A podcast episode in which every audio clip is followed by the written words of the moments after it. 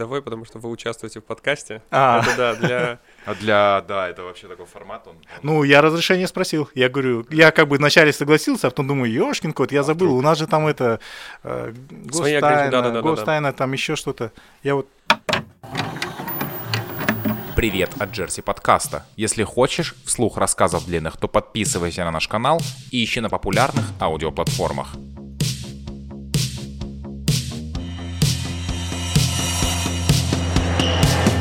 Привет от Джерси подкаста. Мы сейчас находимся в Нур-Султане, и у нас в гостях Тимур Асылханов. Это руководитель информационно-аналитической службы телерадиокомплекса президента Республики Казахстан, журналист и блогер. И мой друг Николай. Привет. Привет, привет, да. Тимур здравствуйте, озвучил- ребята, да? Да, Тимур озвучил до этого мысль, что блогер это такой человек, который прям, ну, э, Да, это безработный фактически. И когда говорят, он блогер, это синоним, ну, я как считаю, что это синоним слова безработного. Есть такое. это у тебя сколько времени должно быть, что ты вот такой э, определяешь такой контент и э, постишь, обо всем рассказываешь. Вот у нас, кстати, нет блогера э, такого тематического. Я знаю блогера про автомобили, э, Мгм. Диаспору. Да, я его тоже вот. знаю, знаком с ним. Вот, он, вот, вот, вот это, это больше к журналистике относится. Вот он специализируется на одной теме, а когда... э, Кстати, а он журналист, да? Что-то я у него забыл спросить. Он очень интересно пишет про машины, и я как бы сам иногда смотрю, посматриваю там. Но он обычно о новых машинах говорит. А как-то каждый год покупать новую машину как-то рачительно и опасно в Казахстане. Да, да, ну, возможно, возможно, его контент как раз-таки смотрят те, кто каждый год покупает новую машину. А, Возможно. Но я хочу сказать, что, например, э, лично я, да, меня часто иногда бывает пишут блогер, да, хотя вот э, до этого Николай вот озвучил мысль, что блогеры распространяют недостоверную информацию. Ну, не всегда просто, эм, когда э, говорят про, про блогеров, то есть, э, ну, информация это как бы только от него, то есть, э, Да. поступила, то есть, э, есть люди, которые, там, не знаю, прикладывают документы, как, э, скажем так, которые подтверждают всю эту информацию, но в целом просто их личное мнение. А, можно на ты, да, общаться? Да, здесь, конечно, как конечно, А, у нас, да. Спасибо большое. Ну да, ну, Николай, знаешь, когда блогеры пишут разоблачительную статью и при этом прикладывают документы, э, лично у меня возникает вопрос, откуда у него воз- появились эти документы, и у многих других, и тут же начинают сыпаться такие вопросы, а, это заказ, тут же начинают думать, это вот эти вот заказали тех, предоставили документы. Кто-то как бы- слил кому-то документы Да-да-да. и пошло-поехало. и да. как бы здесь это начинаешь, вот тут, наверное, уже такая э, расследовательская журналистика скорее. И сейчас, знаете, фишка в том, что многие журналисты ушли в социальные сети, и они делают материалы, причем очень хорошие материалы. А те блогеры, которые, я так скажу, которых я назвал безработными, это обычные люди, может быть, которые когда-то поймали хайп, где-то там оскандалились, где-то что-то один раз сделали, и на волне этого поднялись и продолжают как бы держать себя в тренде, быть на волне. Я Но, согласен с тем, что тяжело, когда ты такого человека видишь, один раз он хайпанул. Пример Байзакова. м, ну, все знают. Не, Да, ну да. тут плюс в том, что она девушка, и девушке есть всегда что показать. Там Да. комбо вообще. Но по факту, если мы спросим, чем она занимается, никто не знает. Ну это же классно. И, в принципе, по, по- по любому блогеру можно сказать, а, потому что, э, вы меня простите, товарищи блогеры, да, господа блогеры, меня тоже называют блогером, но фактически, да, на самом деле, Дархан, ты, ты прав, невозможно определить, на что живет блогер, да, где он живет, на чем зарабатывает. А в этом, может быть, их мастерство и состоит. Покажите ваше ТО, ИП, мы посмотрим, э, чем вы занимаетесь в жизни. Да, да, у да. каждого блогера. А если мы говорим о работе, у нас есть Давайте. работа. Да, Мгм. работа это труд облагораживать человека. Я тоже так считаю, что вот труд. И э, вы работаете в руководителем э, информационно-аналитической службы телерадиокомплекса президента. Это молодая служба, да, насколько Да, я помню? она совсем недавно появилась. Звучит, конечно, серьезно. Ну, не стоит пугаться такого названия. А, Есть у нас и информация, и аналитика, так скажем. Но в то же время часть нашей работы входит и работа с социальными сетями. То есть мы также стараемся быть в тренде. Я видел профиль в Инстаграме, там 73 пункта тысячи подписчиков. У кого- ПТРК. А, ПТРК. Я Да. думал, у меня, думаю, обрадовался. У вас Надушка, 10 с половиной, кажется. Да, да, да. да. Есть. А есть ли аккаунт в Твиттере?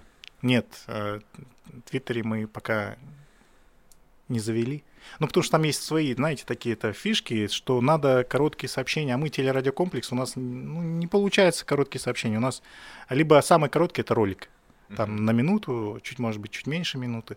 Это, например, визит главы государства в какой-нибудь регион, а, либо же э, вручение верительных грамот, либо встречи, которые проходят в Аккурде.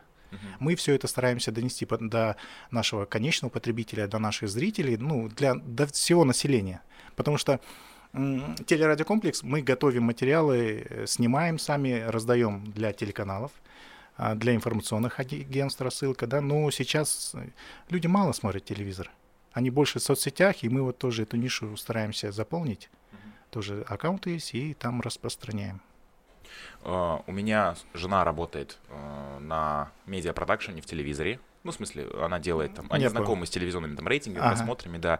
И э, говорили, что условно там есть около трех тысяч человек в Казахстане, у которых стоит вот этот счетчик, который считывает каналы. А никто не знает, кстати, далее. никто не знает. Я сам, когда работал на телевидении, для нас это было загадкой. И вот эти вот рейтинги телевизионные, они, знаешь, они какие-то такие обтекаемые, непонятные. То есть тебе, чтобы получить рейтинг, надо заплатить денежку. Ты заплатил, например, образно скажем, мне денежку, я даю рейтинги, я так подумал, ага, Дархан заплатил, дайте-ка мы сделаем его канал получше рейтинг. А, то есть это все подкрашивается все равно? Я думаю, что подкрашивается, потому что если взять, каждый телеканал ведет свои, как бы закупает рейтинги вот эти, да, подписывается на них, и почему-то у каждого канала, если прийти в их редакцию, у них высокие рейтинги. Но вы сами чувствуете, что интернет смотрят больше? В интернете людей больше? В интернете, да. Телевидение это в основном госаппарат. Госаппарат. Госаппарат и те люди, про которых снимали. И те люди, про которых снимали. Да. Окей, окей, понятно. И задача как раз-таки э, телерадиокомплекса э, Нам перенести.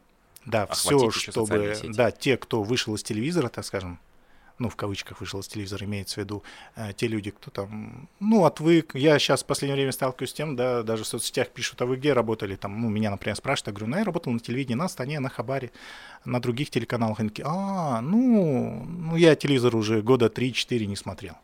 И как бы и такой тенденции в последнее время очень много, и мы стараемся ту аудиторию, которую телевидение, радио не охватывает, э, которые в соцсетях находятся, охватить хотим их.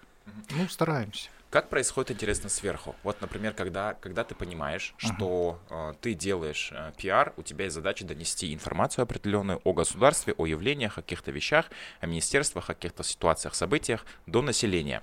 Uh-huh. Ты э, начинаешь примерять, смотреть по каналам, э, как правило, информации. Ты понимаешь, так, столько-то людей у нас сидит в Инстаграме, столько-то в ТикТоке, э, столько-то в Твиттере, э, такой-то формат там газета, да, окей, мы там спустим журналистам, они это запостят у себя, столько-то на телевидении, и вот на Ютубе вот люди сидят. Да? Не, ну это прерогатива пресс-службы президента. Если брать пресс-службу президента, у них есть и четкие градации, и вся информация, и как поделено там. Ну, это уже как бы другой полисадник, так скажем, mm-hmm. огород, да, мы туда не лезем, как бы у нас свое, свой фронт работы есть. Но у нас чуть попроще, конечно. Конечно же, мы ориентируемся, у нас есть градация тоже. Ну, как ты знаешь сам, наверное, да, ВКонтакте сидит молодежь, ага. и в Казахстане как бы он не совсем продвинутый, ну, сидят, но в основном школьники. Ну, это больше Росси... российской Они социальной сети, больше. да. В, России, кстати, до сих пор в, ВКонтакте это одна из самых актуальных. Да, и самая То есть, если да, сравнивать, у нас все-таки Инстаграм, я думаю, такой сам, самый рейтинговый. Ну, и вы, почему Инстаграм рейтинговый? Потому что есть такое выражение казах беспонтовый, беспонтовый казах. Ну да, ну да, а все-таки Инстаграм, вот в моем понимании, как раз вот именно вот это. То есть ты показываешь просто э, свою жизнь чуть подукрашенную. То есть там есть как раз они и фильтры начали прикладывать. Но казахстанцы казахи это любят. Ну да. При, преподносить все красиво. Но в, как много людей читают, можно сказать, посты в Инстаграме, потому что, я думаю, там выходит все-таки статистика э, просмотров э, в плане того, что есть у нас э, картинка. Инстаграм uh-huh. это все-таки картинка в первую очередь. То есть а снизу идет текст.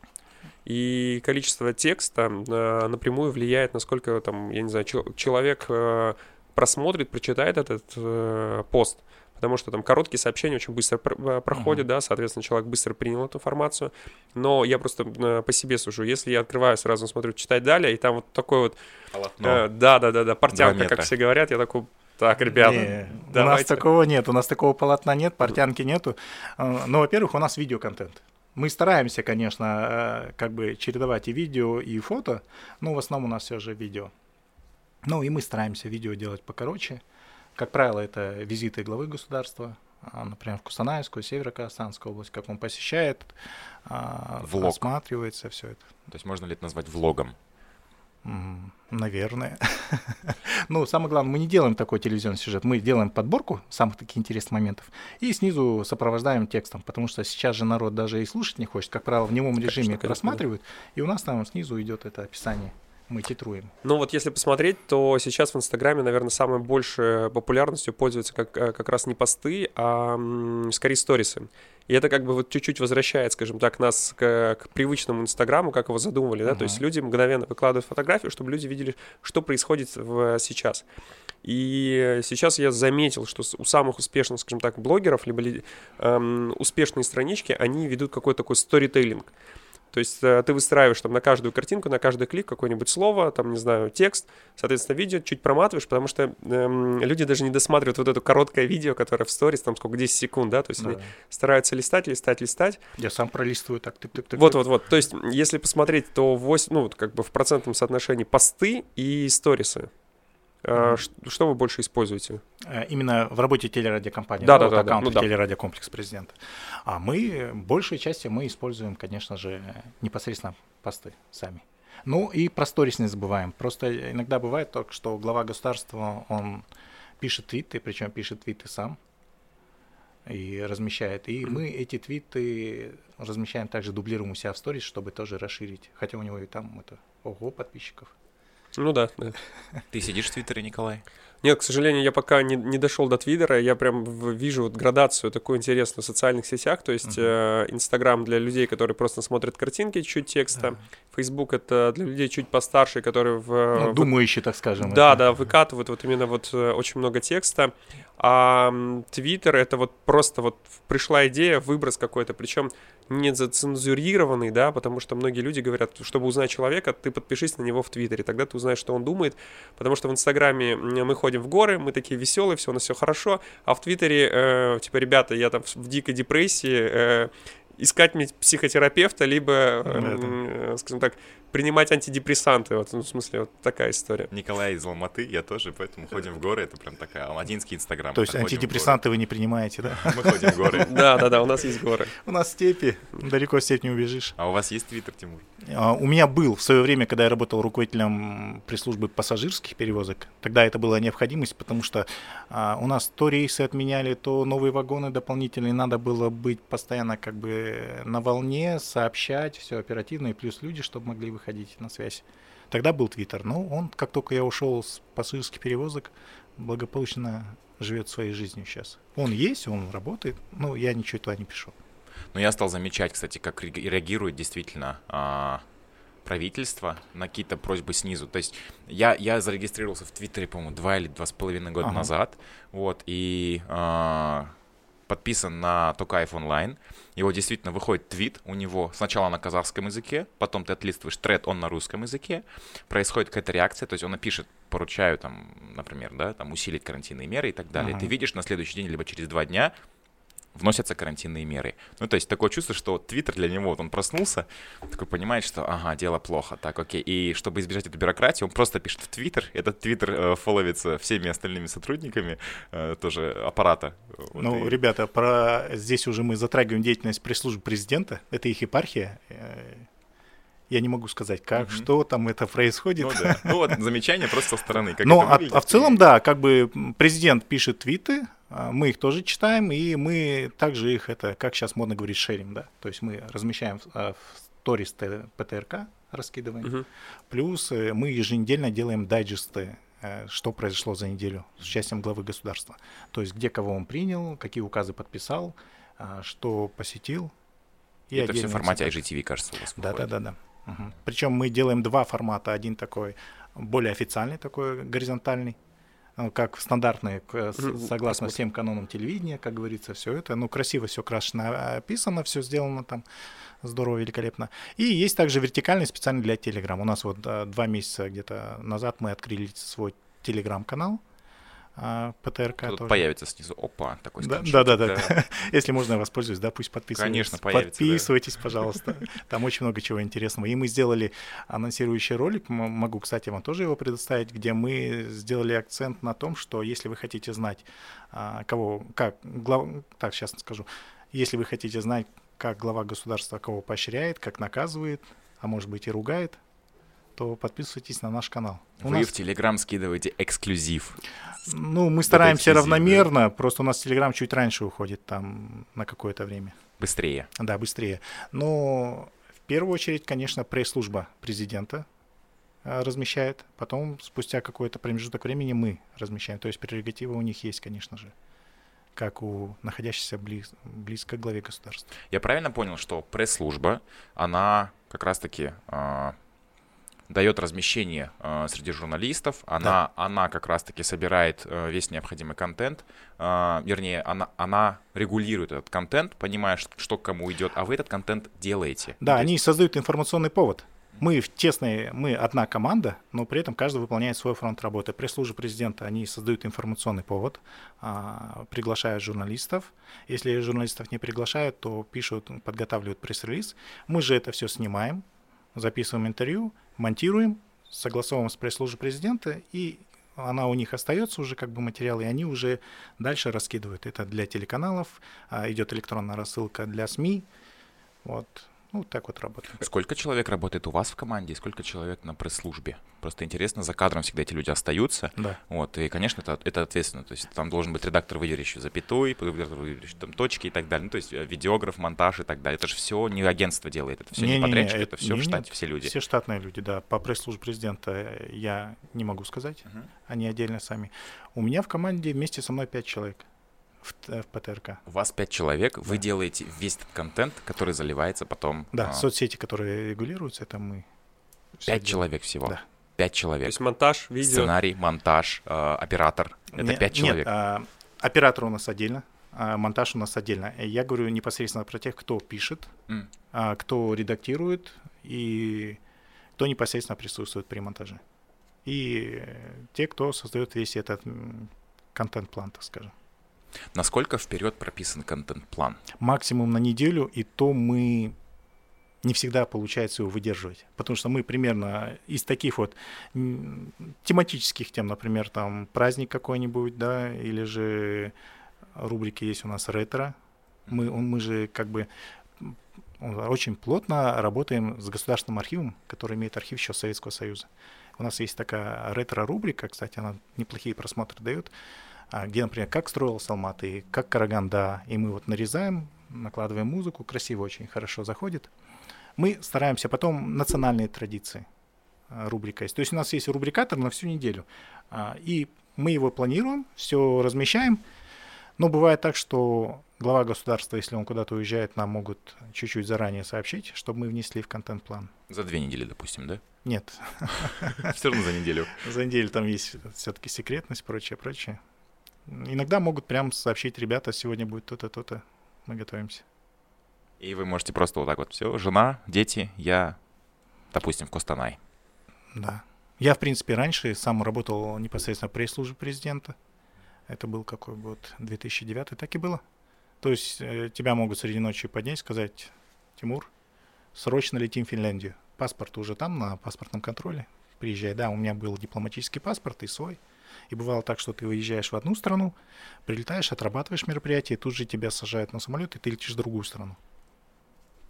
На, насколько вот уровень э, секретности? Это просто любопытство. Вот за неделю знать информацию ты как бы можешь. За две недели в редких случаях. Но, наверное, никогда за месяц. Ты не можешь знать, что будет делать президент, какие планы у него на месяц вперед. Да, это знают только условно несколько круг, круг лиц э, людей. Да нет, ты вообще не будешь знать о мероприятии. То есть ты примерно знаешь, что, возможно, будет там и то, если президент сам где-то озвучил, например, он, когда был в Кустанае, если не ошибаюсь, он сказал, что вот мы скоро поедем в Восточный Казахстан. И примерно сказал, это будет, например, октябрь месяц там. Да? И как бы все как бы взяли на заметочку, а точно еще не решено. Там же свои протоколы, службы протоколы есть, mm-hmm. прочее. И затем они уже это... Ну, а. не факт еще, что... То есть город может подготовиться, а встречи могут отложить по ряду каких-нибудь причин. Ну да, у меня просто немножко мир сверх на, сверх на голову перевернулся, потому что обычно, когда mm-hmm. ты а, прописываешь а, какой-то план в целом вот на свои каналы, это Инстаграм, там, а, Телеграм и так далее, ты примерно хотя бы, то есть ты примерно знаешь на год вперед, чем ты будешь заниматься, но в деталях ты стараешься на три месяца прописать, по крайней мере, что же у тебя будет, чтобы более качественно подойти к этому. А тут знаешь, что у вас там неделя, ну, это да. Это, но ну, это максимальный такой, и то он не выдерживается план. И то. Периодически периодически меняется, да, всякое может быть. Ага, это просто постоянно рука на пульсе. Да, Фор- формат реалити-шоу такого, да, потому что действительно выходит э, так, что ты э, наблюдаешь за президентом, э, ты получаешь его отчет и такой, ну, остается только, что в, в конце президент садится и вот пе- перед экраном, как вот старые реалити-шоу рассказывает, ну, ну, вот была такая поездка, уже более неофициально, Ага. там такой вот мы, там, не знаю, встретил э, там какого-то друга, да, который там где-то работал, ну, это такой больше уже неофициального, э, скажем так, спича, да, который обычно доходит, да, потому что рабо- рабочая поездка в, ча- в частности была. Ну, какой-то интересный, скажем так, эмоциональный experience он там получил. И вот, ну, вот, завершая еще такое, это было вообще отлично, мне кажется. Реалити-шоу такое. И вот почему, как бы, э, реалити-шоу хоть и прописывают сценарий заранее, да, у Ага. многих, но вот, вот эта вот интрига, э, скажем так, за каждую серию ты наблюдаешь, каждую неделю он выходит, Думаю, что же там дальше будет происходить и какие Ну, ну да, интересные но это, встречи но это произойдут. момент именно, когда продюсером является тот человек, за которым, в принципе, вся команда и выезжает, наверное. Ну, то есть О. это не тот момент, когда продюсер прописывает, что, чем же будет заниматься ох, команда. ребята, ребята, я чувствую, от пресс-службы президента мне влетит. Мы постараемся Потому что так, мы, не было. мы рассуждаем сейчас о работе э, как бы соседнего подразделения, Ага. да, как бы это, может быть, я не совсем корректно в некоторых моментах выражаюсь. Ну, во всяком случае, мы отрабатываем. Нам говорят, что, ребята, завтра будет то-то, то-то. Мы быстренько собираемся. Если же вдруг сообщают за несколько дней, да, за 3-4 дня, что надо туда же доехать, еще надо до места, а, подготовиться, место, все это, то это делается очень, как бы все подписывают а, бумагу, да, о секретности, так скажем, это а, о неразглашении Мгм. государственной тайны, прочее, прочее, это и есть гостайна, где, куда, кто поедет. И доходит до того, что даже оператор, мы, например, с тобой операторы, друзья, я молча собираюсь, уезжаю, ты не знаешь, куда я еду. Да, то есть я тебе не буду говорить. А потом ты уже спустя э, завтра или послезавтра смотришь телевизор, такой, о, а Тимур-то там. Даже так. Да, как бы не принято у нас распространяться, кто куда едет. Ну и жена не в курсе, наверное, да? Ну да, я вообще дома о работе не говорю. Мгм. Ну, это и саму по-человечески Ну просто. Ну, Дом есть дом, работа есть работа. безопасность, безопасность превыше всего, да, это, я Вот у меня не, не- не всегда получается переключиться просто с работы вот из дома. Бывает, нужно минутку выстоять у э, подъезда, ты такой оставляешь работу на работе, такой думаешь, заходишь домой, бывает, зашел домой, а, недавно озвучивали мысль, что а, мозг мужчины тем отличается от мозга женщины, что у женщины ты вытаскиваешь мыс- мыслю, то есть у женщины как мозг устроен, ниточка тянется, и все, это мысли поехали. То есть Ага. женщина не может понять, что мужчина может думать ни о чем. У мужчины есть такая коробка, у него много коробок. Одна, одна из коробок это работа, другая коробка это дом, другая коробка это друзья. И у него есть коробка ни с чем. Он просто открывает коробку ни с чем и ни о чем не думает. Все. И женщина этого понять не может. И у меня бывает тяжело закрыть коробку работа, прийти домой и открыть коробку дом. Не, как бы я спокойно, я как только выхожу со из стен телерадиокомплекса, сажусь в машину и так, так, Тимур, едем домой. И все. Как бы... Машина, то место, когда Да, всё, машина, опа. и по, по тот промежуток от работы до дома ты едешь, и это, мысли витают. Может быть, еще там их какой-то отголоски работы есть, да, бывает такое. Это. Э, Что вы там в горы идете, да? Да-да-да, подхо- а там подходящая музыка у вас играет, да? есть Это, действительно такое, как, э, у психологов, ка- м, э, которые вводят в транс, да, то есть и выводят из транса. Сейчас вы слышите мой голос. Вы выезжаете такой, да. я уже... И примерно домой приходишь, ты уже как бы полностью от работы отошел. А, знаете, кстати, первое время, когда я работал в телерадиокомплексе, мне было очень сложно вот это отключиться. Потому что даже дома, даже на выходных я думал о том, какой фильм, мы же помимо только роликов еще и фильмы снимаем. А, Про главу государства, да, про Эльбасы, в целом по, по государственным программам, которые там президент озадачил, сделать то-то, то-то. То есть документалку, условно говоря, об вот этом. Всё Да, и делаете. мы отрабатываем, как регионы это отреагировали, как скоро они приступили, каков результат, все это снимаем. И на выходных бывает очень сложно, особенно первое время, мне было очень сложно отключиться, вот сесть в машину и забыться. И потом я себе уже говорил, так, Тимур, подожди, так же нельзя, ты сгоришь просто-напросто. Надо уметь отвлечься. Это. Благо у меня есть хобби, как бы это. Придя домой уже я стараюсь там это отвлечься и забыть. Хотя первое время было тяжело. А так мы и в субботу, и воскресенье всегда на связи. 24 часа могут в любой момент позвонить, сообщить что-нибудь. Либо же мы должны отправить группу куда-нибудь на съемки. Вот. Что-то скоординировать, да? Ну, то есть. Да, ну чтобы все красиво получалось.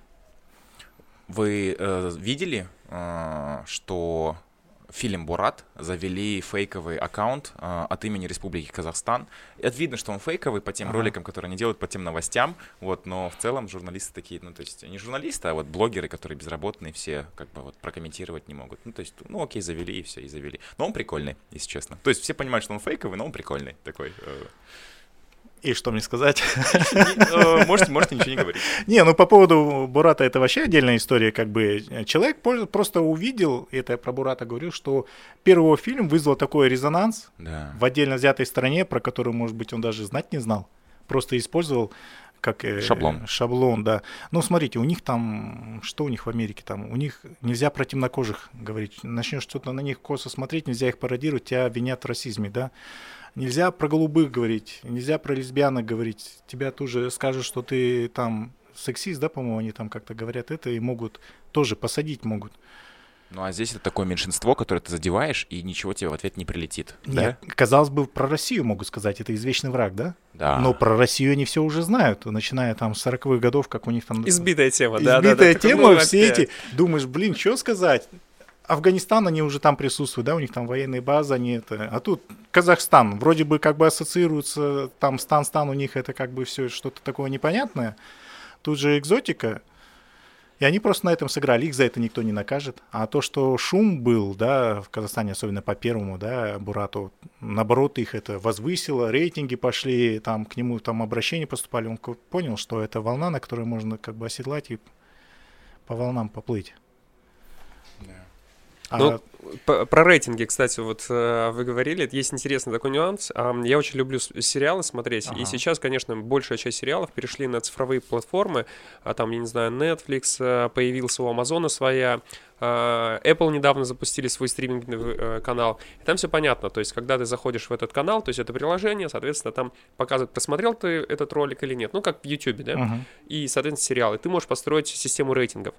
Но вот раньше большую часть э, фильмов и сериалов а, показывали по а, либо эм, кабель, кабельным каналам, да, то есть HBO, а, Showtime были такие крупные, uh-huh. и, конечно, национальные каналы, которые в целом не могли как-то отследить. Я вот долго задавался вопросом, когда закрывали какие-то сериалы, говорят, у них рейтинг э, плохой.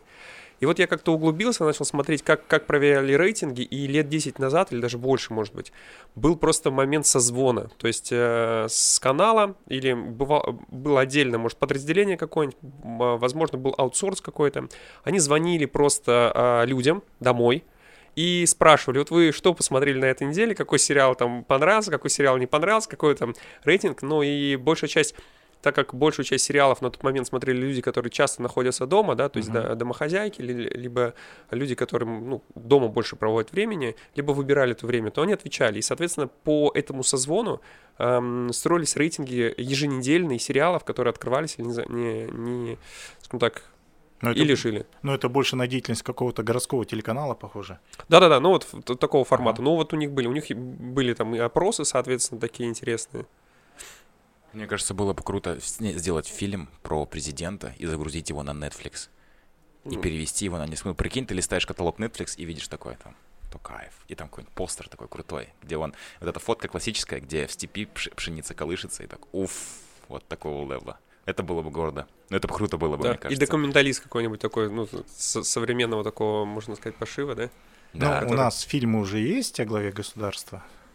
Залейте его на Netflix это будет как реинкарнация просто самого фильма, это будет как э, вот сериал «Бумажный дом», он в Испании, э, по просмотрам как бы на второй сезон, его не смотрел никто. А-а-а. Netflix их заметил, Netflix их купил, залил к себе на платформу, и это просто такая глоб- глобализация у него пошла, его начали переводить на разные языки, рейтинги поднялись, хотя, когда его показывали в Испании, он как бы, ну, такой, ну, показывают, показывают, все, да, а потом это такой виток развития просто получило. А я думал, вы хотите предложить, чтобы мы как бы фильм про президента первым загрузили, а следом все документальные фильмы, которые мы дальше это снимали. И сериал, и сериал, и сериал про Казахстан, да, в целом. А это один из каналов, да, да. Ну, идея хорошая, надо подумать, конечно же, так это. Ну, спасибо за идею. Пока так сюр, да, да, просто я представляю, как это будет. Они очень стильная платформа, там, когда ага. каталог листаешь, и просто увидеть это будет прям до мурашек меня так, вау. Ну, то есть я, я бы однозначно нажал кнопку play. Ну, многие, кстати, перешли на Netflix во время mm-hmm. вот как раз а, пандемии, да, потому что действительно дома нужно что-то смотреть, и радует то, что действительно, вот меня всегда радует то, что а, уже меньше становится людей, которые становятся пиратами, которые качают с интернета, там, с торрентов, с других, уже понимают, что можно заплатить за контент, да, там, определенную сумму и смотреть это все в интернете, зато а, всегда получаешь хорошее качество, да. доступ с любого мобильного устройства, и вот очень много людей, которые за время скажем так, э, вот этих всех событий, да, когда вот действительно приходилось сидеть дома и не выходить на улицу, смотрели и покупали подписки с э, многих, и Netflix был в топе, то есть в Казахстане очень много э, приобрели как раз лицензии на Netflix. Да. Ну, не знаю, я в свободное время люблю читать книжки. Я скачиваю книжки через интернет, закачиваю, у меня есть покетбук угу. и читаю. То есть это хобби ваше? Да, да, ну, это я люблю, я книголюб. Раньше mm-hmm. было общество книголюбов, да, значок. И у меня с детства как привили чувство читать, я люблю читать. Я слышал и про Netflix, и смотрел у нас на работе, есть мы как бы можем там просмотреть, если что-то надо найти где-то, это подписка есть, все это. Ну, в Казахстане кабельный же есть, в принципе. Тот же самый Казахтелеком предоставляет услуги, можно посмотреть. Ну да, да, можно. А, я недавно завел ТикТок начал снимать туда друзей. Mm. Я, я долго отрицал. Был этот уровень, uh-huh. а, гнев, как гнев, гнев, отри... а, торг, нет, подожди, гнев, отрицание, депрессия, торг и принятие. Uh-huh. Вот, я, я сейчас на этапе принятия. Я сначала, у меня был гнев, типа, ну, что это за ролики такие, все отрицания, я все стадии вот эти вот change менеджмента я прошел, сейчас я на стадии принятия, сейчас я делаю контент, снимаю, uh-huh. снимаю друзей на, на ТикТоке, вот, ну, популярности нет пока никакой, вообще в целом я не ожидаю, я просто как бы снимаю ролик, такой под рукой что-то попалось. Я пытался, интересное. я пытался. Я видел, да, вы делали да, ТикТок. Да, да. Мы ТикТок, но это, видишь, нас подвигло то, что на тот момент я работал а, ведущим на полставке на телеканале Хабар, да, также был руководителем пресс-службы другой организации. У меня вообще фактически бывает так, я работаю на телевидении, в творчестве, так скажем, потом ухожу в пресс-службу, работаю То есть телевидение по другую... это творчество для вас? Да. Вау. Ну, это, мне кажется, для любого журналиста это творчество. А, во всяком случае, телевидение, потом пресс-служба, потом опять телевидение, потом пресс-служба. Вот так вот у меня градация, как у зебры, черно-белое, черно-белое. И вот работая на Хабаре, тогда я совмещал, да, еще получается, и работу в пресс-службе, и ведение новостей, как раз после работы основной выходишь, идешь на Хабар, ведешь новости. И там это они... вечерние новости или утренние? Вечерние, вечерние, вечерние. да. Они снимали, они снимали за сколько? Или, это, прямой или это был прямой эфир? Прямой, прямой эфир, да. Был? Хабар, он всегда идет в прямом эфире. Насколько я Хабар не смотрю? Ну. Зато все чиновники смотрят. Особенно сейчас, когда ты едешь, бываешь в командировке по роду своей деятельности, да, в других городах, они такие, а, мы вас же по Хабару видели. Зато все вас знают, чиновники, да? Да, чиновники все знают, это очень удобно. Во всяком случае, даже бывает так, что ты не знаешь, а он тебя знает только... Даже доходило до того, что если, не дай бог, ты правила дорожного движения нарушил, тебя гаишник останавливает и говорит, а, лицо знакомое. Опять нарушили, да? Я говорю, в смысле? Я вас где-то видел, по-моему, вы на прошлой неделе. Да нет, вы, наверное, меня по телевизору видели. А, да, да, да, да. Ну, отпускают, конечно, говорят это. Больше так не делай. Интересно. И ТикТок у вас, у вас получилось? А, и ТикТок там, в общем, получилось так, что я видел, как ты говоришь, да, период отрицания. Я не понимал его. В принципе, я и сейчас его не понимаю. А на Хабаре его создали, и нам говорят, ребята, вы ведущие, как бы... У Хабара есть ТикТок. Обязательно, Вау. да. Вот эти ТикТоки, которые ты видел, это мы снимали для Хабара, и я просто их забирал себе и размещал у себя на страничке, так скажем. А, у Хабара есть, они, его, там есть СММ-служба, которая продвигает, молодые ребята, и они подходили к нам, говорят, надо сделать то-то, то-то. Либо давали шаблоны движений, там, вот так помахать, там, вот так что-то сделать. Это. Ну, э, со стороны выглядит как-то непонятно, некрасиво и вообще страшно, а когда музыка накладывается, все там фильтры, очень классно выглядит. И я вот попробовал тогда, что такое мне понравилось, и как бы народ реагирует, все как бы и молодежь там, казалось бы, там мне вот сколько, чуть больше 40 лет, 41 годик. Тяжелый, сам, как говорит, как есть выражение. Самый тяжелый возраст в жизни ребенка, да, это 41 годик? Нет, первые 40 лет детства. да, нечто подобное. И как бы ты привык общаться с ровесниками, может быть, чуть младше, а тут, когда тебе 18-летний, говорит, вау, мы не знали, что ведущие такие деловые там. И тогда я вот как бы чуть уже вкус почувствовал. Ну это же, да, действительно, это его призма восприятия мира. Он сидит да. в этом ТикТоке по три часа в день условно, он не смотрит ни телевизор, он не читает книг, не все. Кто-то читает, кто-то смотрит телевизор, ну вот тот человек, который смотрит ТикТок, да, и почему бы не завести ТикТок, чтобы общаться с этим человеком? Да, и тут они совершенно спокойно на меня могли выйти. Ну, во всяком случае, я тогда попросил девочек из СММ-службы открыть мне ТикТок. Они помогли, создали, объяснили там. Но я все равно до конца не понял. Я говорю, ребят, потом у меня просьба будет. а, чуть-чуть сопроводить этот проект вместе со мной. Они такие, да, окей, но, к сожалению, я оттуда ушел, потому что... Закры- закрыли аккаунт? Нет, Или я просто его не закрыл, не я просто ничего не выкладываю. Надо пароль, кстати, вспомнить еще там. Ну, получилось так, что какое-то время, уйдя с пресс-службы на железной дороге, когда я пришел в телерадиокомплекс, а, получилось так, что на Хабаре я оставался, продолжал работать, но это очень тяжело. Потому что здесь большой объем работы. Вечером приходишь, казалось бы, ты хочешь отдохнуть, расслабиться, а тут прямой эфир. После прям- прямого эфира у меня все мышцы тела болели. Потому что приходится держать осаночку, это в напряжении. Вроде бы ты расслабленно сидишь, но в то же время у тебя спина напряженная, мышцы напряженные. Это. А есть, например, какие-то проекты долгосрочные или краткосрочные, тот же самый прямой эфир или выпуск чего-то, вы, Мгм. или, например, после которого вы чувствуете себя опустошенным, потому что вот а, Артемий Лебедев, а, есть такой российский а, блогер голубоволосый, сегодня он голубоволосый. А, это и- студия Лебедева, которая, да, Да, вот Да, это вот, делает? владелец, Ага. который, да. И он писал такую вещь, что я с ней согласен тоже, что вот ты, например, даешь интервью или что-то делаешь вообще в целом, да, вот час, два, три, и если чувствуешь себя очень опустошенным, поникшим, значит, ты отработал на все сто. Но у меня такое ощущение всегда после всех моих прямых эфиров. То есть это когда я вел новости, ведешь программы, всегда такая тяжесть. Как будто ты где-то не в прямом эфире был там 30 минут, да, а в тренажерном зале полтора часа, и причем тебя инструктор гонял-гонял. То есть настолько ты там, да, весь концентрируешься и головой, и телом. Да, и там суфлер же это читать надо. Еще бывает так, ну, как бы мы готовились, там читали суфлер, все это подготавливались, но бывают всякие форс-мажорные ситуации. Где-то не так ударение поставишь, что ну уж ешкин кот, я же неправильно ударение поставил, что моя учительница русского языка скажет. Она смотрит хабар и такая, Да, да, да, я ж тебе говорил это. тебе говорила, да. Самый прогрессивный, раз у вас уже есть и ТикТок, А. вы пришли на подкаст, это уже говорит о том, что вы эм, стремитесь развивать информацию в разных направлениях, потому что если вы журналист, да, а журналиста главная, скажем так, цель, вот то, что вы говорите про творчество на Быть телевидении. услышанным, наверное, да. Ну, скорее даже не услышанным, потому что услышанным это скорее ты у кого берешь интервью и ты э, доносишь до людей. То есть скорее эм, дать информацию людям вот, и дать информацию правильную, информацию интересную, потому что информация даже о каких-то, наверное, важных вещах, да, может быть подана очень скучно, и человек может просто пролистнуть, не Да. понять этого, но если чел- человеку донести эту информацию красиво и правильно, информация остается. То есть вот, вот, вот этот момент как раз в, то, что вы и сказали про творчество. Да, мы, мы и стараемся вот это сейчас привнести в деятельность телерадиокомплекса, чтобы не, а, не просто так сухо официально давать, что президент посетил то-то, то-то, а какие-то фишки привносить, как-то, может быть, красиво по-молодежному так преподносить, чтобы молодежь тоже видела, чем глава государства занимается. В этом фишка. Ну и плюс в том, что ты это знаешь сам, проверено, как говорится, на себе. А моем, мне как бы в плюс идет то, что я по образованию журналист, а то, что я пытаюсь быть в тренде, но это отголосок того, что работая, например, э, главным редактором, да, в новостях, э, на телеканалах, когда я работал, а, там молодежь в основном работает. Хоть в фильмах вот на Западе показывают, там взрослые дядьки, да, ну, как сейчас я уже, взрослый дядька.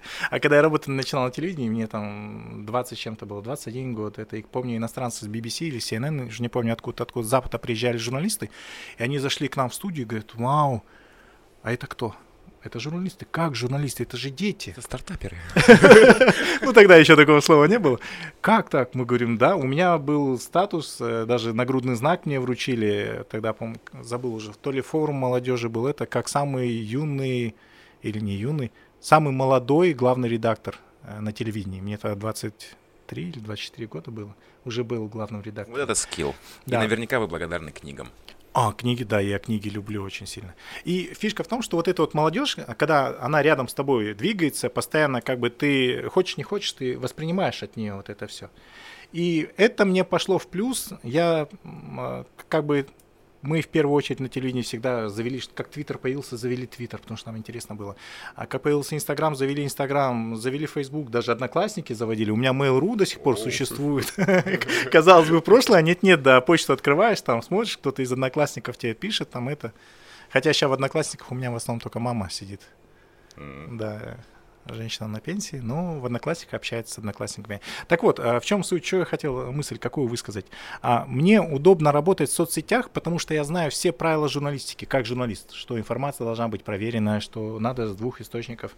А мне легко в том плане, что я понимаю, как должен вести себя блогер, как это преподнести да, потому что я общался, общаюсь с ребятами, с самими блогерами, которые, может быть, не имеют журналистского образования, и я пытаюсь это как-то скрестить.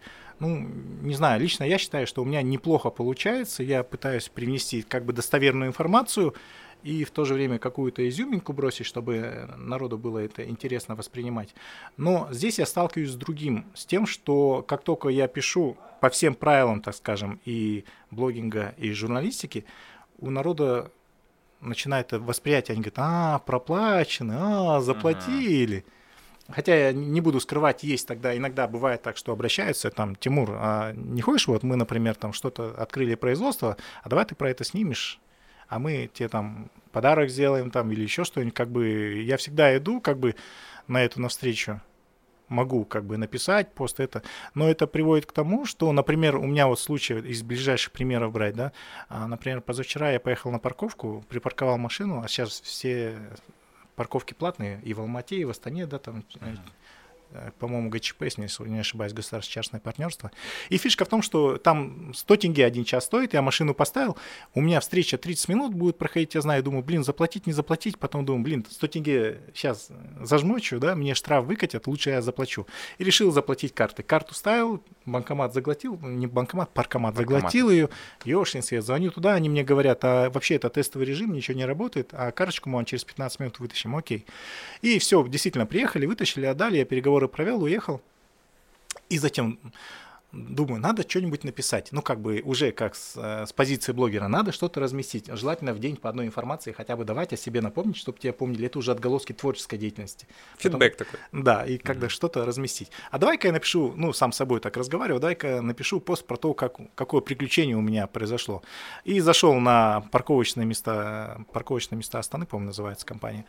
Mm-hmm. Зашел, и там объявление висит, э, что парковки на номер 11, 12, там, 20 или 30, не помню, в тестовом режиме работают, платить не надо, а которые на номер 10 начинается, там вот 100 тенге час. Я такой, ну, какая полезная информация. Я об этом не знал. Думаю, если я поделюсь, все будет. И я так взял эту информацию, рассказал про свой случай, что у меня это. И говорю, ребят, будьте как бы это осторожны, внимательны. И по скрипту, а парковочные места, спасибо вам за оперативную работу, но у меня просьба, вы не могли бы щиты вот эти закрыть, если он не работает, чтобы мы не парились, там люди все-таки закидывают денежку. И информация ушла. И меня тут же обвинили, о, появился новый пиарщик у них от той компании э, парковочной, типа ему заплатили, он разместил. Если бы я был пиарщиком, я, может быть, что-нибудь придумал, там это, я говорю, да знаете, вроде нет. Да нет, вы оттуда, вы даже информацию с сайта взяли. Я говорю, ну да, как я еще возьму достоверную информацию, мне надо с сайта взять. Ну, потом человек, конечно, извинился, он позже, видать, просмотрел мою страницу, понял, а у меня там а, в характеристике написано Тимур Аслаханов, журналист, пиарщик и просто хороший человек. Но я живу по принципу, как ты сам себя воспринимаешь, так тебя воспринимают окружающие. Ну, я считаю себя хорошим человеком и думаю, что он так есть. Вот э, еще, еще интересно, да. как вот вы подходите с точки зрения шутинга, да, съемки, э, монтажа и продакшена контента, где включает он высокопоставленных чиновников, в том числе президента как обычно, вопрос, не уверен, что вопрос к вам правильно адресован, если нет, то скажите, что нет. Ну и попробуй а, Обычно, да, вот у, например, звезд, а, поп-звезд и так далее, да, есть а, определенный брендбук. Uh-huh. То есть у них прописано, что вот э, такого эффекта роды, примерно такой вот цветовой гаммы мы используем в видео.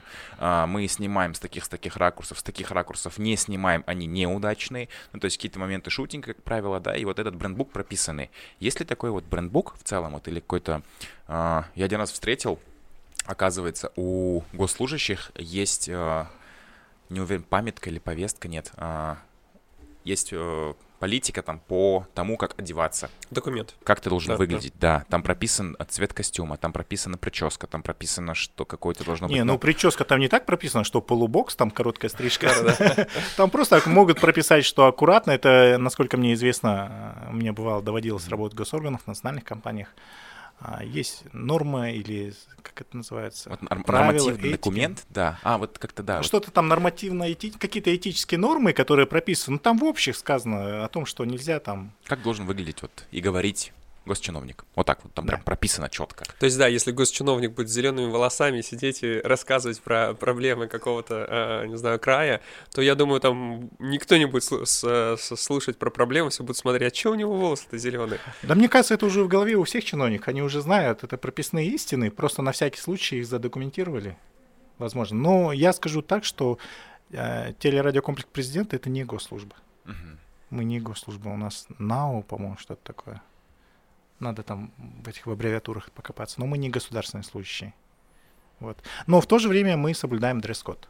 А Также как носим. а, брендбук для президента? А брендбук для, вот президента это уже вопрос более пресс-службе президента. Я скажу, что единственное, да, как у каждого человека есть э, у каждого человека рабочая и нерабочая сторона, да, вот как вы сами отметили это.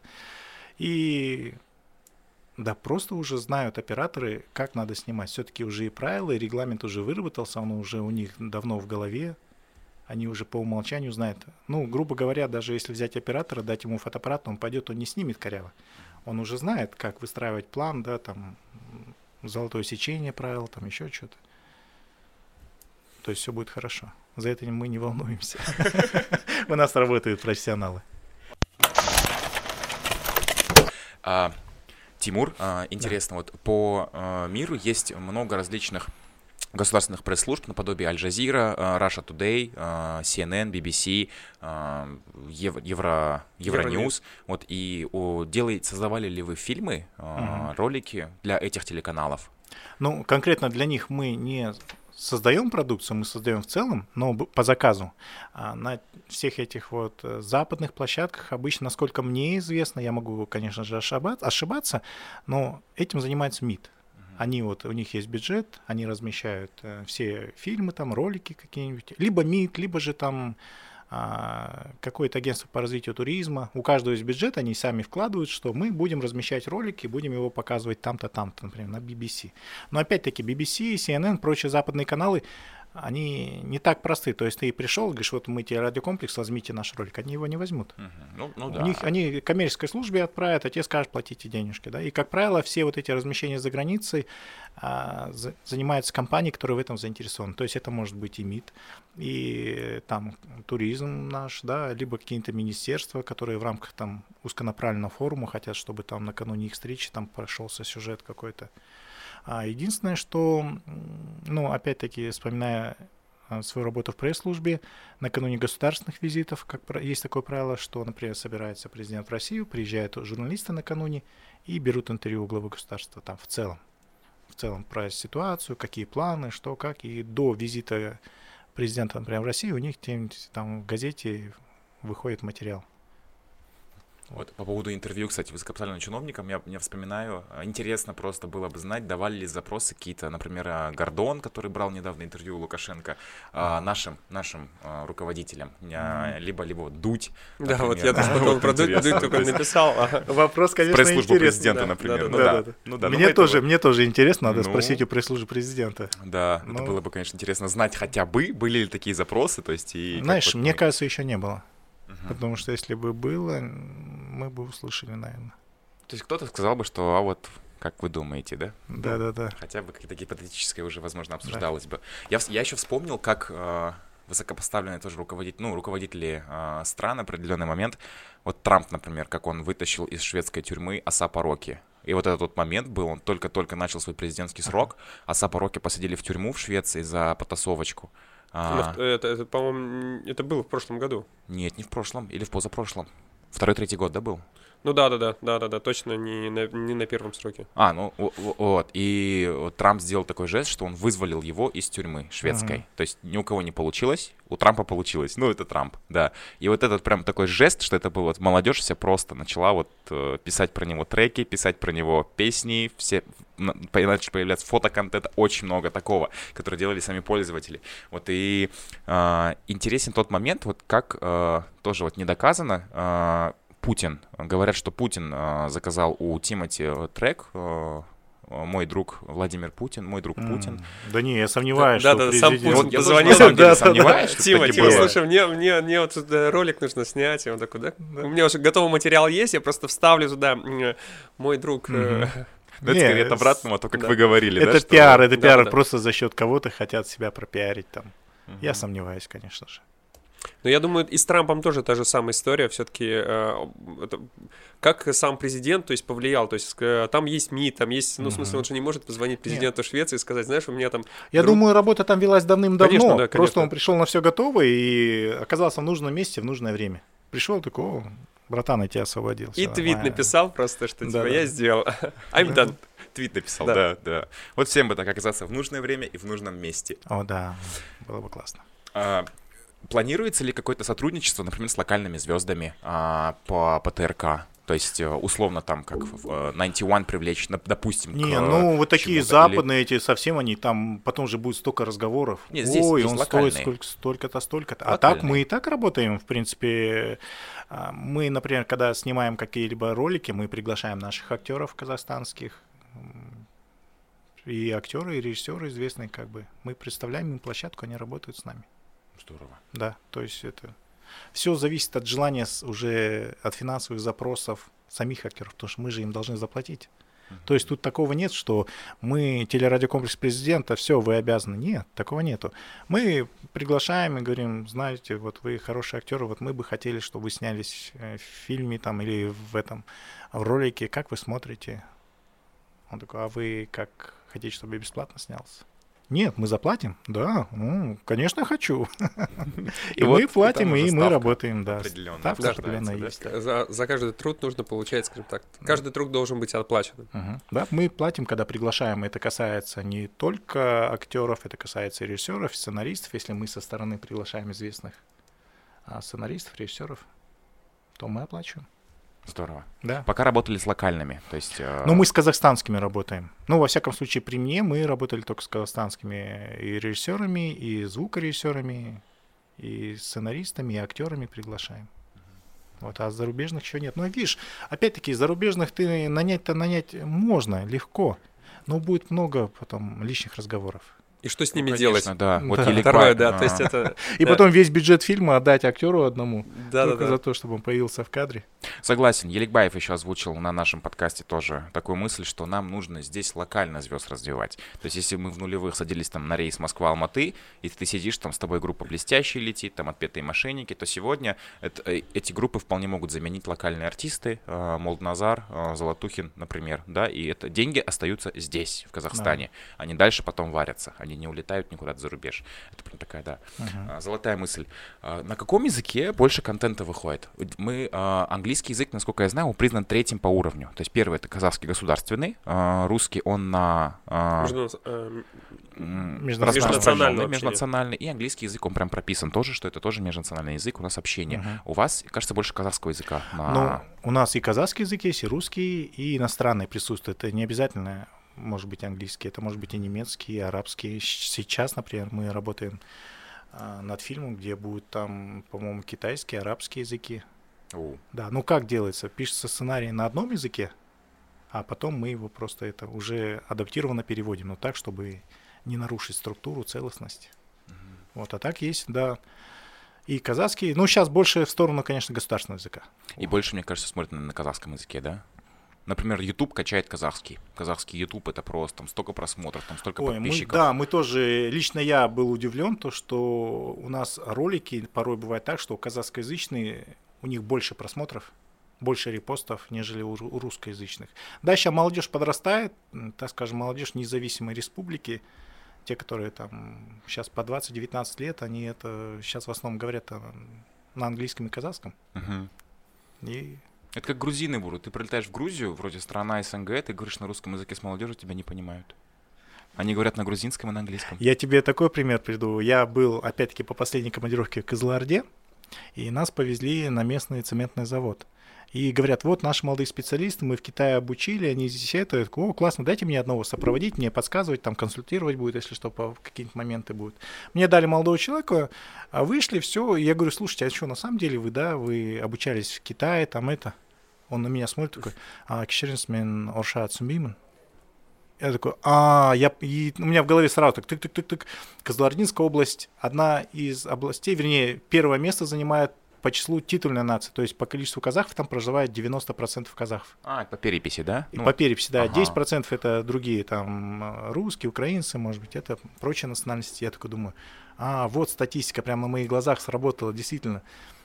И я говорю, думал, он прикалывается. Ну, бывает же такие, так, э, с гордостью казахский Но... язык принципиально не рассказывают, да, там это. Такое. Да, я такой думаю, ты как, это серьезно не разговариваешь? Он такой, кишенис мен сулемим. Сумим, Да, сумим, все это такой, ешник кот.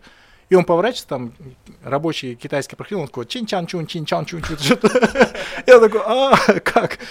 Молодой парень, 20 лет, он владеет казахским, китайским, а русский не знает.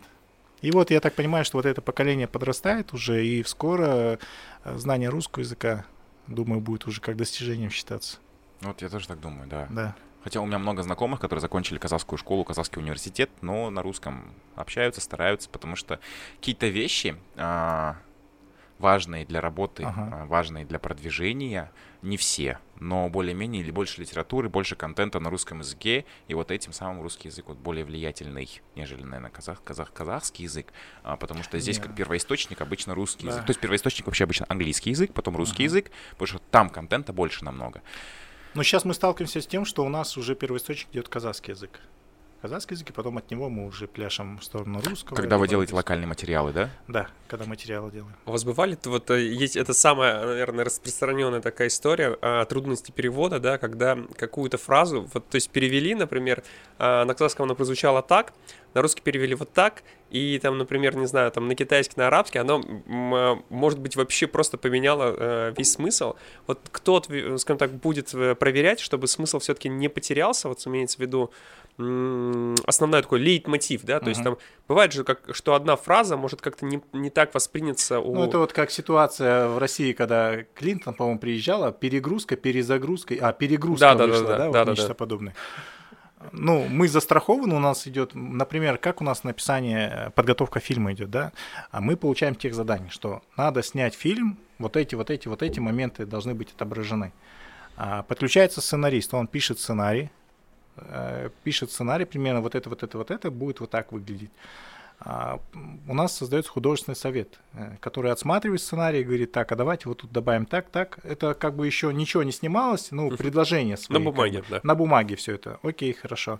А, приезжает, ну, подключается продюсер, подключается режиссер, выбирает актеров, кто будет играть ту или иную роль, проводятся с ними переговоры, а, определяются гонорары, ну, по сетке там такая-то, такая-то, иногда мы можем там чуть опустить, либо чуть поднять, в зависимости от это, тяжести переговоров, так скажем.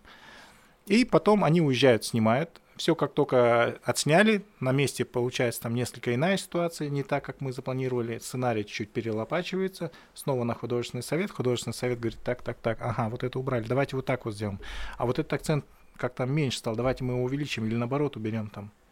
И все это как бы люди с высшим образованием, грамотные специалисты в своем роде, да, э, в своем, э, за что они отвечают, все правки вносятся.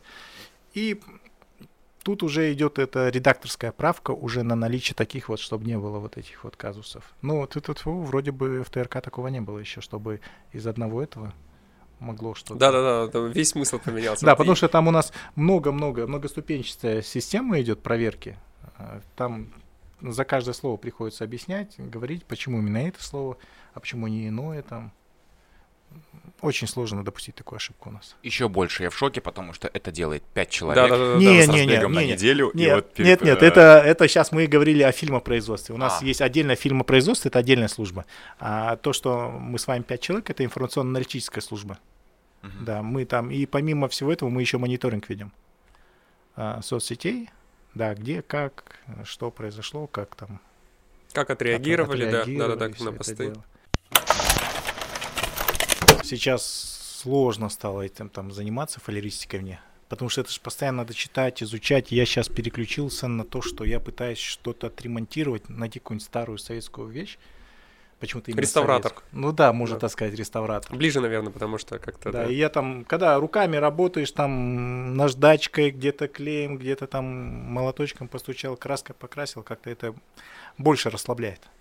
То есть, а если... откуда у вас так вообще изначально такая вот любовь к сбору орденов и медалей? Ну, сбору это звучит ну, так коллекция, страшно. Простите. Так это... да, ну, а... ну да, да, да, да. Кстати, в свете последних да. событий вообще. А что последних ну, событий? Ну, а, там рассказывали историю, я не помню сейчас где, в России где-то про, про ордена, что там накрывали какой-то, цех, ну не цех, а то есть э, черных скупщиков то есть этих орденов, и там начали расследовать это все, а там было очень криминальная история, как они там выкупали там у дедов, у там у, ну, в России очень... Я, я был в России на трех таких рынках, а, где продают Блошинки, медали. Да, там да блошиных рынках. И в целом большая часть тех, кто продают эти медали, да, то есть там есть те, которые прям с сертификатами, то есть прям говорят, что они при, приобрели их легально, приобрели их там а законно. Нет, там это... Ну, я примерно понял, да. А, то, что вы говорите, это новоделы. Это нагрудные знаки, которые сейчас выпустились. Mm-hmm. Их любая компания, даже вы сами можете mm-hmm. заказать орден со своим изображением, были бы деньги. Mm-hmm. Ну да, там оно как значок. Да, и они как значок, но стилизовано под, под ордена и медали. И вообще есть уголовная статья, которая запрещает покупку, продажу государственных наград. Mm-hmm. А, именно в Казахстане. Про именно государственных наград Республики Казахстан. Они запрещены, их нельзя покупать, нельзя продавать, но это не касается юбилейных юбилейные, они не государственные. А помимо этого, мы почему-то переняли статью о продаже, о запрете о продаже покупки государственных наград СССР казалось бы, страны этой нету, угу. но если ты покупаешь, продаешь, тебя могут наказать. Ну, Почему? Это... За что? Чтобы не было ну, вот этих... Не-не-не, знаешь, это тут можно уйти в историю. В свое время Ельцин, э, когда был в России президентом, ему было, надо было проголосовать, чтобы за него народ проголосовал. Его не хотели за него голосовать, и тогда он ввел такую поправку в Уголовный кодекс, о запрете на продажу орденов и медалей СССР и сказал, ребята, вот видите, я историю чту, mm. и если вот я вот так сделал, вы больше не увидите на рынках этих наград, проголосуйте за меня, я вам еще лучше сделаю. И ввели эту статью, уголовную ответственность, но она не рабочая. А по ней, как правило, задержание происходит накануне 9 мая, либо когда э, да, такой... в МВД совсем плохо, показателей нет, и они начинают всех подряд ловить. Но это не рабочая статья. Ну, с другой стороны, представьте, да, у меня есть орден, например, а, Петра Первого. Российской империи. Ох. Я его продаю? Нет, я а, образ. А, образ. Я, я его... у вас не, есть не. этот орден. Не-не, например, у меня есть царский орден, да, Российской империи. Я его хочу вам продать, Николай. И тут приходит Дархан, представитель МВД, говорит, у нас запрещена продажа царских наград. Угу. Простите, а при чем тут, да, как бы даже у вас может возникнуть вопрос. Так и здесь у меня логики нету. Не могу понять логику, почему в Казахстане запрещена продажа наград СССР. Ну, здесь, скорее всего, дань уважения все-таки. Я не против того, я не говорю, что надо продавать, покупать, нет. Мое увлечение это и возникло из-за того, что мой прадед, да, Мусина Салхан, вот от него моя фамилия Слыханов и пошла, да, он воевал в гражданскую, 16 лет воевал в составе там Красной армии. Ну, не Красной армии, тогда красные отряды были, с белогвардейцами воевал. Потом строил Туркси. Потом в 1939 году его призвали, он в Финляндию на войну попал, пулеметчиком был. После Финляндии а, Великая Отечественная наступила, под Смоленском был ранен, и у него были награды. Все это в свое время сдали музей, в советское время было так популярно, что э, ветеран войны, он как бы награды отдает в школьный музей, и там все приходят, родственники, вот, это мой дед. И в 90-е годы, я помню, приехал э, на родину, решил посмотреть, а в музее ничего нету наград. Да, оказывается, были в лихие 90-е, приезжали из России. Ну вот, вот, то есть приезжали, да. почему-то они вот э, любят ну, может быть, и то, что там золото, серебро или еще как-то. В общем, они приезжали с продуктами и обменивались. Давайте вы нам ордена медали, а мы вам мешок сахара, там мешок муки и так вот это. И, и остались просто орденские книжки и наград, наградные листы, но без самих медалей. И фотокарточка, где дед сидит, прадед со всеми орденами медалями, я решил восстановить. И я начал... Историческую справедливость, как говорится, Да, даже да. чтобы на роду да, было да, конечно, там все конечно. это, иконостас вот это, чтобы, ну, это так называется грудь. Да-да-да, я знаю, да, у, у меня э, дедушка во Вторую мировую э, воевал, ну, в Великую Отечественную. Ага. И у него прям вот такой хорошая батарейка была, ну, в смысле... Вот некоторые у фалеристов, тех, кто профессионально занимается изучением игры, это называется иконостас мы его так чуть-чуть побегульствуем, конечно.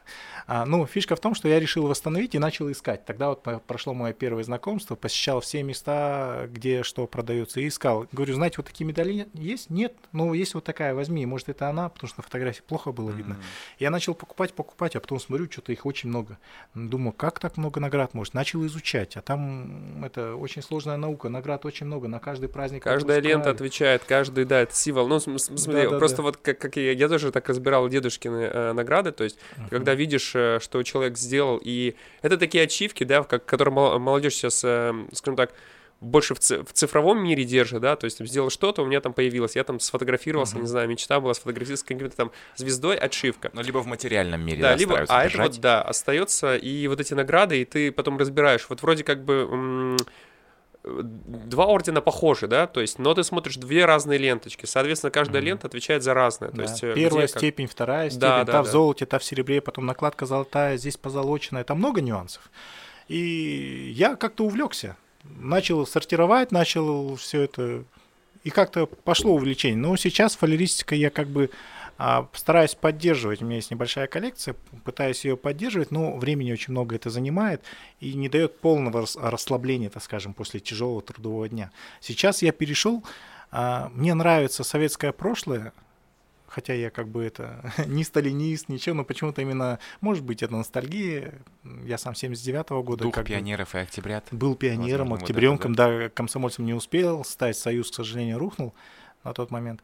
И мне сейчас недостаточно просто любоваться этим, мне надо как бы физическую нагрузку какую-то давать. И я сейчас перешел на то, что а, нахожу какие-нибудь советские какие-то э, атрибуты, что-то там это. Например, у меня сейчас небольшая коллекция гербов Советского Союза. Помните, раньше на поездах были?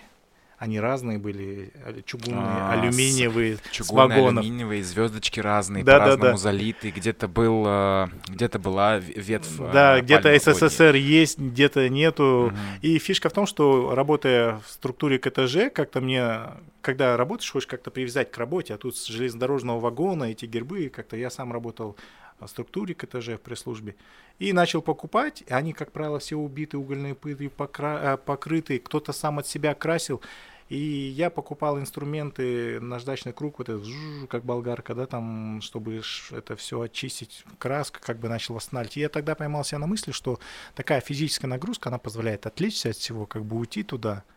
И как бы я увлекся этим. Сейчас я себе купил а, ножную швейную машинку. Хочу и, э, зе- Зенит.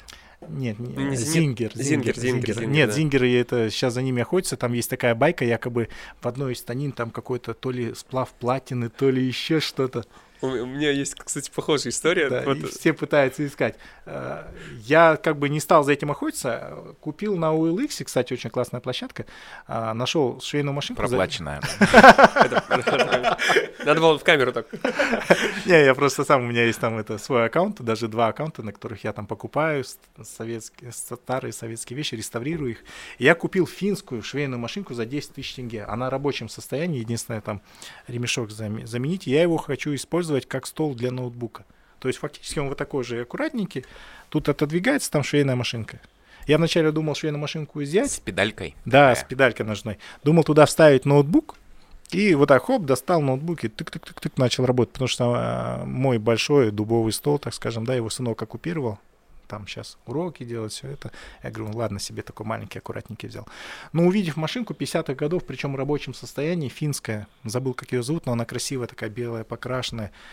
Делали на века все-таки, что в Советском Союзе, что финны. Вообще Да, классно. Тяжелая, чугунная. И тяжелая чугунная станина, я ее оставил так, как есть, потому что я, я могу ж сам шить, Жж, как это. Мгм. Иногда бывает, надо там подсумок сделать, я увлекаюсь страйкболом, Мгм. когда имитация вот это. Да-да-да, оружия. я я знаю, да. Да, мы там подсумки иногда можем себе где-то порвался, там подшить надо. Швейная машинка пробивает брезент очень хорошо. И я купил себе другую, э, это, швейную машинку, подольскую уже советскую. Но, а, У как моей бы, мамы такая была. да. Да, там такая катушка. Это Короче, ручная у тебя. У Да. меня Да. опять-таки ножная с этим, с чугунными станинами я специально купил. И чтобы я вообще не люблю ломать что-нибудь такое, тем более, когда ты увлекаешься, что-то ломать, и это не по себе становится. Ну, благо мне ее уже привезли поломанной, то есть машинка уже сломана. Я ее вытащил аккуратненько. Сейчас вот отработал поверхность, там, где шпон отошел, подклеил, все надо покрасить. И станину в белый цвет дома под цвет обои. Хочу из него сделать стойку под телевизор, на нее поставить, чтобы это да, сейчас над этими работаю. И вот я поймал себя на мысли, что работая физически, я больше удовольствия получаю, расслабляюсь и отвлекаюсь от работы. А, Фалеристика у меня сейчас пока на второй план отошла, потому что там надо вдумчиво сидеть, это изучать, смотреть, сравнивать с лупой. Ну, как бы удовольствие получаешь, но не такое полное. Ну, в, цел, в целом мы просто чуть-чуть заменили одно, одно увлечение э, другим, другим, потому да. что в, когда ты восстанавливаешь, либо вот собираешь медали, то есть теперь вы знаете там да, каждая лента, что значит, да, соответственно, вы прочитаете Кстати, историю. я, я восстановил все награды деда. А, Сделали да, коллекцию. Удалось. Да. Это не коллекция, это, так скажем, память. Ну да, да, да. Я восстановил, и что фишка, еще помимо этого, э, мне удалось выйти на людей, которые в свое время работали в военкоматах, а Союз рухнул, куча вот этих документов неврученных остались, незаполненных. Мне даже удалось их выкупить. Угу. То есть, и потом уже, когда они у меня лежали, я думаю, ёшкин что мне делать? Все-таки жалко же, как бы это. И на OLX, по-моему, даже это написал, что помогу, если что, восстановить утерянные награды. Вау. Тут уже коммерция включилась, так скажем, да. Не, ну, за- фишка в том, что документы настоящие, они даже с печатями стоят, и ко мне обращались люди.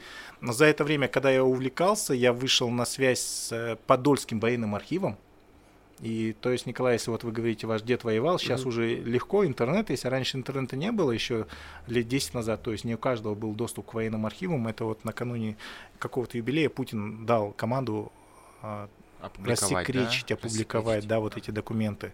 И у меня уже были знакомые военным Подольск, а, как он называется, Подольский военный архив там про всех бойцов Красной Армии, кто служил в Красной Советской Армии, там все наградные документы хранятся. Даже просто медаль с номером туда запрос отправляешь, они делают. Но фишка в том, что если ты обращаешься официально, это занимает какое-то определенное время. Ну да, Месяц, да. два, три, некоторые годами ждут.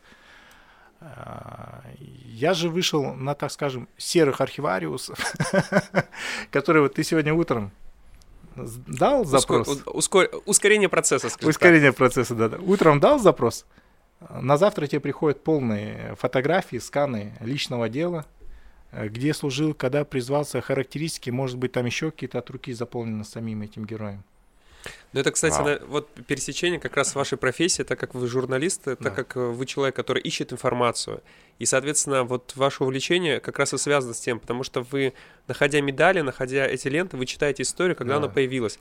Когда вы взяли эту машинку, я думаю, вы посмотрели точно Обязательно, про завод. все. Как все. Вы теперь можете рассказать, что на таком-то заводе такой-то был создатель. Это, да, э, модель такого-то года, которая была снята с производства в этом году. Да, То есть это и происходит. Журналистика только больше уже для себя.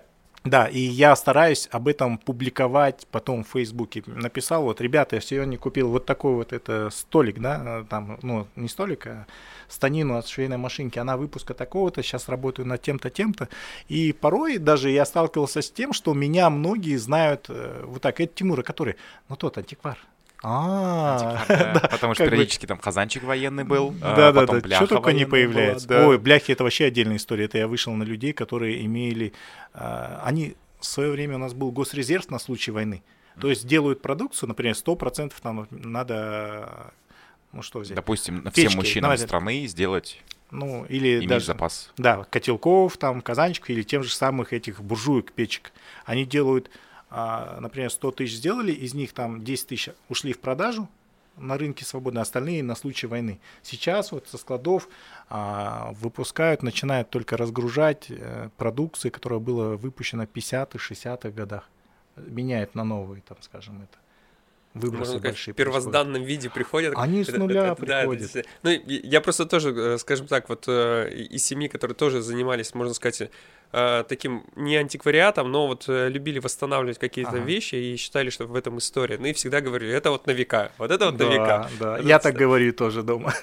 Ну потому что да, мы все-таки сейчас живем в мире, в котором, как, как говорится, мы там, ну был период, когда уходили к, к пластиковым пакетам, всему одноразовому, mm-hmm. всему, что попользовался и выкинул, да, смартфоны мы меняем каждые там 2-3 года, да, устарел и все остальное.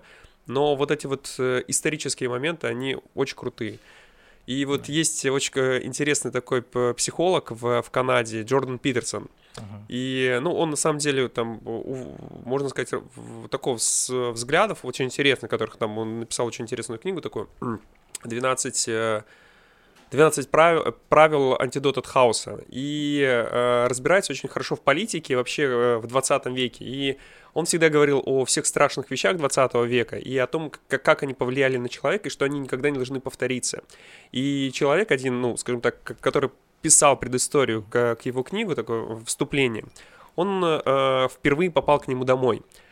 А Джордан Питерсон ну, как бы не высказывался против коммунизма. Он, mm-hmm. он очень много трудов написал про коммунизм, почему эта модель работала, почему она потом перестала работать и все остальное. И э, когда он попал к нему домой, он увидел у него вот просто по, по, ну, по дому висят плакаты, символики Советского Союза, э, Ленина, вот и вот этого всего. И Хотя вот он... он сам антикоммунистом был, да, насколько ну, я понял? Ну, наверное, даже больше не антикоммунистом. Он как бы в, говорил о том, что да, в тот период времени это рабочая была система, uh-huh. и как бы, ну, возможно, бы ничего не получилось, если бы не было как раз этого. Но он говорил о всех там, скажем так, ужасах и все остальном. Но вот э, тот и просто удивился, почему у него там вся символика. Он говорит, ну это же история та, которая...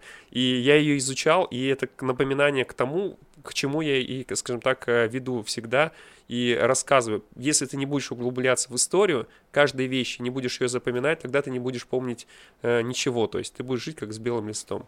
Да. И вот в, действительно сейчас э, многие предметы, которые делают не на века, могут, может быть, расщ... ну, там, не знаю, развалятся, э, их переработают и сделают что-то другое, а вот такие предметы останутся надолго-надолго. И ваш сын потом, может быть, да. пере, пере, ну, от вас вот это переменет, Все, переменет Все возможно. Давать.